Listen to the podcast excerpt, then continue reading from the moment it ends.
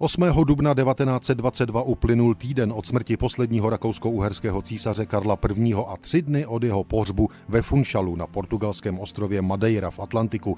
Karel I., který zemřel ve věku 34 let, už byl v hrobě, přesto se o záležitostech s ním spojenými pořád psalo. Lidové noviny si 8. dubna 1922 všímají bohoslužeb k uctění ex-císaře pořádaných ve Vídni. Nebylo těžké předvídat, že monarchistické živly ve Vídni zneužijí smutečních bohoslužeb za Karla Habsburského k demonstracím. Tím nepřípustnější pak byla oficiální účast kancléře Šobra a prezidenta sněmovny Weiskirchnera. Přesto není třeba všechno dohromady, co se ve Vídni seběhlo, pojímati nějak tragicky.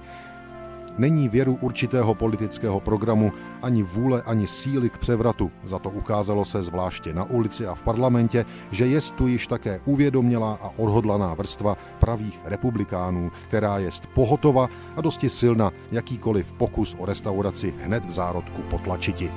Tolik komentář k situaci monarchistů v Rakousku a následuje srovnání s další součástí kdysi Habsburské říše. V Maďarsku prý o příchylnosti k panovnickému rodu nemůže být řeči.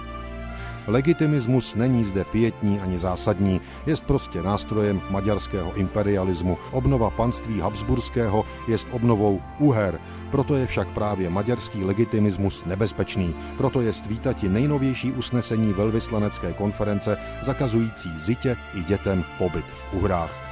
Tolik lidové noviny před stolety. V této souvislosti je dobré připomenout, jakého zacházení se ex-císařovna Zita dočkala týden po smrti svého manžela. Velvyslanecká konference evropských mocností se dohodla, že Zita i pro své děti obdrží důchod, o který se mocnosti postarají. Konference ovšem poukázala i na to, že Habsburkové mají například v Maďarsku majetek v hodnotě odhadem za 30 milionů korun ve zlatě.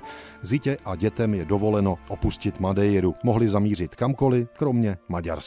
Evropa tedy zacházela s habsburským problémem sice možná trochu nekompromisně, ale stále civilizovaně. Ruští bolševici svoji sesazenou carskou rodinu rozstříleli už v létě 1918.